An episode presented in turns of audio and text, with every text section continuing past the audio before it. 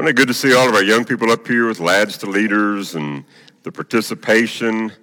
Um, some of them very, very engaged, and that's, that's very exciting. So um, thank you to all of you who uh, helped and put in hard work and uh, helped to train and teach our young people, and hopefully that'll continue to grow, um, grow every year.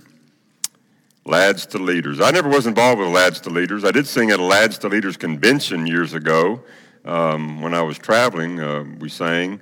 Um, a lot of the churches where we have been a part of uh, do leadership training for Christ, much the same, actually, an offshoot of Lads to Leaders. We're, we're used to offshoots in our, in our tribe at times.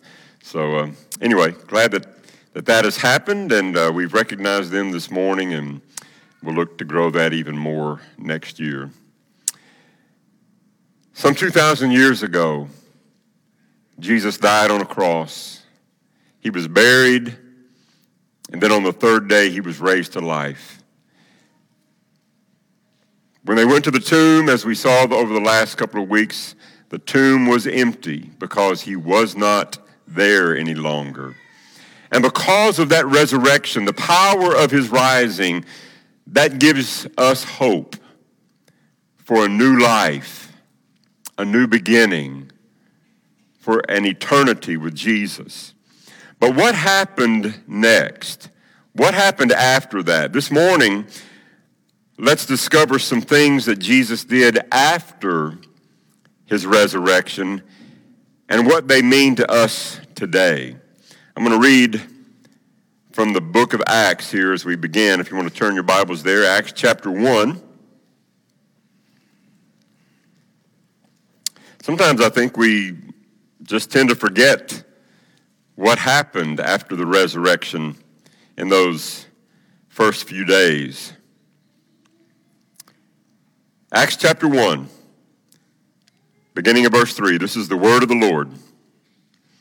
After his suffering, he showed himself, this is Jesus, he showed himself to these men and gave many convincing proofs that he was alive. He appeared to them over a period of 40 days and spoke about the kingdom of God. Jesus was always talking about the kingdom. As I mentioned Wednesday, I'm going to I'm going to start a series of lessons on the kingdom. I'm not sure exactly when that's going to begin, but here shortly. But Jesus spent 40 days on earth after his resurrection. There's something, there's something special about that number 40 in the Bible. We see it time and time again. What was Jesus doing during these 40 days? Well, he eased the doubts of his disciples. He gave, as we just read, many convincing proofs that he was alive. And then he gave direction for his followers, for their future. Jesus didn't just yell down from heaven. He didn't just uh, rise from the dead, go back to his father, and then yell back down to his disciples, you know, some directions and hang, hang in there, guys. It's going to be okay. No, he stayed with them. He lived with them. I could only imagine as I was thinking about Jesus rising and remaining on the earth for 40 days. Don't you know that he was so ready to ascend back to the Father? Don't you know that he was so anxious to get back onto the throne of the universe where he had left all those years ago? Don't you know that he wanted to be back in the presence of his Father where he had been for all eternity? But yet he stayed for 40 days, encouraging, loving, giving direction, comforting. And he does the same thing for us today. Jesus is still near. In fact, his spirit is with us this morning, ready to hear our cries and to heal our broken hearts. So Jesus showed up. But I also want you to, to see that Jesus demonstrated community. He modeled community, if you will. We see Jesus making time for relationships. Look over in the book of Luke. I love this. I love this text. I love this passage. Here in Luke chapter 24, Jesus has been resurrected from the dead. The women came to the tomb, as we saw last week, to anoint his body with spices, but he was not there. Let's pick up in verse 13 of Luke chapter 24. The word of the Lord says this Now that same day, two of them, two disciples, were going to a village called Emmaus, about seven miles from Jerusalem. They were talking with each other about everything that had happened. As they talked and discussed these things with each other, Jesus himself came up and walked along with them. But they were kept from recognizing him. I, I, I don't know what happened. I, I can't explain it, but they, they weren't able to recognize Jesus. Either some supernatural way that Jesus was, was hiding himself uh, didn't make himself plainly known to them. I, I, I don't know exactly how, but they didn't recognize that this was Jesus. And so he asked them, What are you discussing together as you walk along?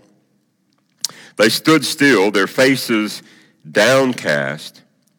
One of them, named Cleopas, asked him, Are you only a visitor to Jerusalem and do not know the things that have happened there in these days? We might say, Man, where have you been? Have you been hiding under a rock? I mean, don't you know what's happened? I mean, word is, is all over the place. Don't you? Are, did you just show up here? Are you only a visitor that you don't have a clue about what's happened here? Jesus asked them, What, what things? What, what things have happened? About Jesus of Nazareth, they replied. He was a prophet, powerful in word and deed before God and all the people. The chief priest and our rulers handed him over to be sentenced to death, and they crucified him. But we had hoped that he was the one who was going to redeem Israel. Oh, that's just those are just sad words to me when I when I hear that. But we had hoped. There was so much hope in Jesus.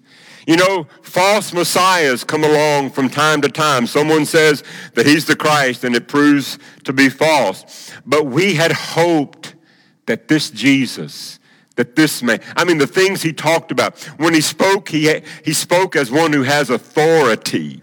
Not like the teachers of the law, not like the Pharisees. When Jesus taught, it's like he had authority. And the miracles, what about the miracles? I mean, he, he did that. We, saw a blind man receive sight and crippled people stand up and walk. He even raised the dead. We had hoped. We had hoped that he was the one who was going to redeem Israel. And what is more, it is the third day since all of this took place. In addition, some of our women amazed us. They went to the tomb early this morning, but didn't find his body. They came and they told us that they'd seen a vision of angels who said he was alive. And then some of our companions went to the tomb and found it just as the women had said, but they did not see him. He said to them, how foolish you are, and how slow of heart to believe all that the prophets have spoken. Did not the Christ have to suffer these things and then enter his glory? Here's a guy that he doesn't have a clue what's going on, apparently, to, the, to, their, um, to their way of thinking. This guy doesn't know what's happening. And so they tell him all this about Jesus of Nazareth. He was turned over, he was crucified, but we had hoped that he was the one. And then Jesus says, Are you so foolish? Do you not know that the Christ had to suffer? That these things had to happen? You almost can see them, you know, thinking, what, who is this guy? Why, why is he saying these things? And then notice this. And beginning with Moses and all the prophets, he explained to them what was said in all the scriptures concerning himself. Oh, to have been there. Oh, to have been a fly on the wall. I guess there were no walls. They were walking on the road to Emmaus. Oh, to have been a fly on a toga and to have heard all that Jesus said. He goes back with Moses and he begins to explain. Uh, Doral gave me a book recently about seeing Jesus in every book of the Bible. When we read the Old Testament, if you don't see Jesus, you're not, you're not looking closely enough. Jesus is all over it. Everything is about Jesus. You understand that? From the beginning of, of Gen- uh, I want to say generations to revolutions. From the beginning of Genesis all the way to the book of Revelation, everything is about Jesus. It's all about Him. It's about His coming. It's about ushering in the Messiah, God choosing a people, the Jews, through which uh, He would bless all nations. So everything is about Jesus. And so Jesus goes back to Moses and he begins to explain how all of these things were said about the Christ. Oh man, how many sermons could you preach if you had been there? I guess we can go back and read the Old Testament and find out what Jesus said. It's, it's all there. But as they approached the village, I'm in verse 28 to which they were going. Jesus acted as if he were going farther, but they urged him strongly, Stay with us, for it is nearly evening. The day is almost over. So he went in to stay with them. I, I, I love this. They don't know that this is Jesus. This is a stranger to them. They meet him on the road to Emmaus. He walks with them, he talks with them, he explains these things, and then the evening falls and they invite him to stay with them. Isn't that beautiful? I love this, this, this idea of community, of relationship. When he was at the table with them, he took bread, he gave thanks, he broke it, and he began to give it to them. Does that sound vaguely familiar to you? That's something that Jesus has done in the past with his disciples? Look at verse 31. Then their eyes were opened and they recognized him, and he disappeared from their sight. They asked each other, Were not our hearts burning within us while he talked with us on the road and opened the scriptures to us? Were not our hearts burning with us? They weren't burning because they were with Jesus. They didn't even know that it was Jesus. But as he was talking with them, as he went back with Moses and began to explain all that the scriptures were relating uh, about the, the Messiah and how the Christ would have to suffer and die and rise again, our, their hearts were just burning inside of them. There's something about the Word of God. There's something about when the Spirit of God and the Word of God meet up together and it, and it touches your heart and it convicts you. There's a powerful yearning, there's a burning inside of you. And that's what these two on the road to Emmaus had experienced. What did they do? They got up and they returned at once to Jerusalem. And there they found the eleven and those with them assembled together, saying, It is true, the Lord has risen and has appeared to Simon. And then the two told what had happened to them on the way and how Jesus was recognized them when he broke the bread. I just love this idea of relationship, of community. And that's what Jesus did when he came back. He demonstrated and modeled community to them. Let's, let's look over at John 21 real quickly.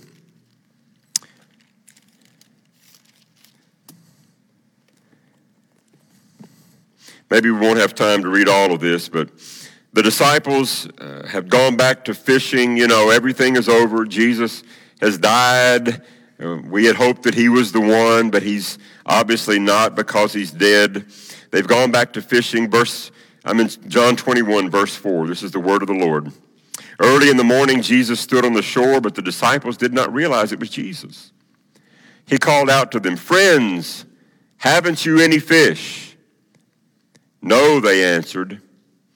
He said, Throw your net on the right side of the boat and you will find some. These guys are professional fishermen, you understand. Jesus had called, when, when Jesus called them, they were fishing, right? They left their nets and they followed him. And now, some three years later, Jesus is gone, and what do they do? They go back to what they know. They go back to fishing. Have you caught any fish? No. Well, throw your nets on the right side of the boat and you'll find some. When they did, they were unable to haul the net in because of the large number of fish. Then the disciple whom Jesus loved, this is John, he said to Peter, It is the Lord. And as soon as Simon Peter heard him say, It is the Lord, he wrapped his outer garment around him, for he had taken it off, and he jumped into the water. Does that seem backwards to you? Seems like you, you, you shed clothes when you jump in the water. Peter takes his outer garment and puts it back on, and then he jumps into the water. I just find that interesting. The other disciples followed in the boat, towing the net. They can't even get the net in the boat. They're just towing the net behind the boat. They were about a 100 yards from shore. And when they landed, they saw a fire of burning coals there with fish on it and some bread. Jesus said to them, Bring some of the fish you've just caught. Simon Peter climbed aboard and dragged the net ashore. It was full of, of fish, large fish, 153. But even with so many, the net was not torn. Jesus said to them, Come and have breakfast. Maybe four of the sweetest words in the English language. Come and have breakfast. I just love it when my mama used to say that. Come and have breakfast. All things are ready. Come and eat. Jesus is modeling community to them. So often in community, we share a meal together, we eat together, we spend time in fellowship around the table. And that's what Jesus does with his disciples during these 40 days. Jesus was never too busy to stop and to show that he cared. And as his followers, we are called, with Lord, listen to me, we are called to intentionally live and serve the people in our families, workplaces, and communities. Isn't that what you told us a couple of weeks ago? To live intentionally to do that. Notice next, I want you to see that Jesus comforted the broken. He wasn't frustrated that his disciples hadn't understood everything. I mean, there were times in his ministry when Jesus would share something or he would teach in a parable, and his disciples would kind of come to him and say, What does this mean? We don't get it, don't understand. And he would, th- he would think to himself, Oh, are you so slow? Are you so thick headed that you don't understand it? How are you going to understand these other things if you don't get this? Surely he was frustrated with them. But, but, but after his resurrection, I don't, see the, I don't see any frustration. He met them in their doubts and in their fears. He consoled Mary at the tomb. He eased Thomas's doubts when Thomas wasn't there. He spoke words of life and peace to them. And today, Jesus still extends grace for our questions and our confusion. do you know that, that Jesus can handle your doubts? We all have doubts at times. As a preacher of the Word of God, I'll admit to you that there are some, some nights, not very many and not very often, but I've had nights when I lie awake in bed, maybe awaken in the, in the middle of the morning, and thoughts run through my head, and I, and, I, and I think things like, is all of this true? Is this, is this Bible stuff really true? I'm going to get up and preach Sunday. Is all of this stuff true? Have you guys ever thought that? Am I the only one? And I admit to you, as a preacher of the Word of God, I, sometimes those thoughts cross my mind. And so I go back and I dive in and I begin to think, well, what's the alternative to this? And every time I come back to the truth that Jesus is the Christ, that the tomb was empty. There's no other way I can explain it. And if that's true, then everything that Jesus says is true. And then I can put all of my weight down on it again. But if we're honest, We all have doubts. And Jesus is okay with that. He can handle it. His shoulders are broad and he's strong. I want you to know that Jesus forgave mistakes. Jesus, if you will, he redeemed mistakes. Before the crucifixion, you remember that Peter denied Jesus three times. Jesus told him that, that he would, and he said, No, I, I won't. I will never deny you.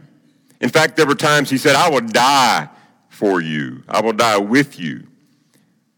But just as Jesus said, the rooster crowed and he had denied him three times. Let, us continue reading there in John chapter 21. Look at verse 15. When they had finished eating, Jesus said to Simon Peter, Simon, son of John, do you truly love me more than these? Yes, Lord, he said. you know that I love you. Jesus said, Feed my lambs. Again, Jesus said, Simon, son of John, do you truly love me? He answered, Yes, Lord, you know that I love you. Jesus said, Take care of my sheep. The third, the third time he said to him, Simon, son of John, do you love me? Peter was hurt because Jesus asked him the third time, Do you love me? He said, Lord, you know all things. You know that I love you. Now, what I want to point out to you, some of you already know this, but maybe, maybe this is news to you. The first two times that Jesus asks Peter, Do you love me? There in verses 15 and 16, he uses the word agape. Now, the Greek language was a, is a very precise language. They have um, different words that they use for different kinds of love. You and I just say love. And every time we read the text here, it just says love. But if you love your wife or you love your children and you love ice cream, those are two different things, right? But we just throw that word around, you know, all the time. Jesus asks Peter, Do you agape me? Agape, we would think of as, as love that's, that's the love in the highest sense that you, that you want what is best for the person in every situation. Agape love. And Jesus asked Peter, Do you agape me? When Peter replies, Lord, I love you, he doesn't say agape. He uses the word phileo. Phileo. It's, it's we, uh, the city of Philadelphia, the city of brotherly love. Um, adelphos is the Greek word for brother. So phila, phileo, and brother, brotherly love. So he's saying that I have an affection for you, a familial affection for you. Is that what Jesus asked him? Jesus said, Do you agape me? And he said, Lord, I phileo you. So he asks him a second time, Peter, do you love me? Do you agape me? And Peter says, Lord, I phileo. I have this affection for you. And so the third time when Jesus says, Do you love me? Jesus uses the word phileo. Almost as if he's saying, Peter, do you even like me? Do you even like me? I've asked you, do you agape me? And you're saying you phileo me. Now I'm saying, do you even phileo me? Do you even have this familial, brotherly type love for me? And that's why Peter was so saddened. Peter was hurt because Jesus asked him, this time, do you even like me, Peter? He said, Lord, you know all things. You know that I do. I do love you. And Jesus said, Feed my sheep. I tell you the truth, when you were younger, you dressed yourself and went where you wanted. But when you are old, you will stretch out your hands, and someone else will dress you and lead you where you do not want to go. And Jesus said this to indicate the kind of death by which Peter would glorify God. And then he said to him, Follow me. History would tell us that Peter was crucified just like Jesus was. And yet he, he said, I do not deserve to die in the same way that my Lord died. And he asked that his cross be turned upside down. That's what history would tell us that Peter died crucified, but upside down. Someone led him out to a place that he did not want to go. Even though Peter stumbled in his faith, listen, even though Peter stumbled in his faith, Jesus did not cancel him. We live in, in a world and a time and a society when everybody wants to cancel everybody. You say something wrong, you make one little slip. It doesn't matter if you've had 20, 30, 50 years of a history. You make one mistake, people want to cancel you. I don't want any more him. I don't want any more her. But that's not what Jesus did with Peter. And that's not what Jesus does with you or with me. We doubt, we're confused, we fall, we make mistakes. Jesus doesn't cancel us. He picks us up, He dusts us off, He loves us.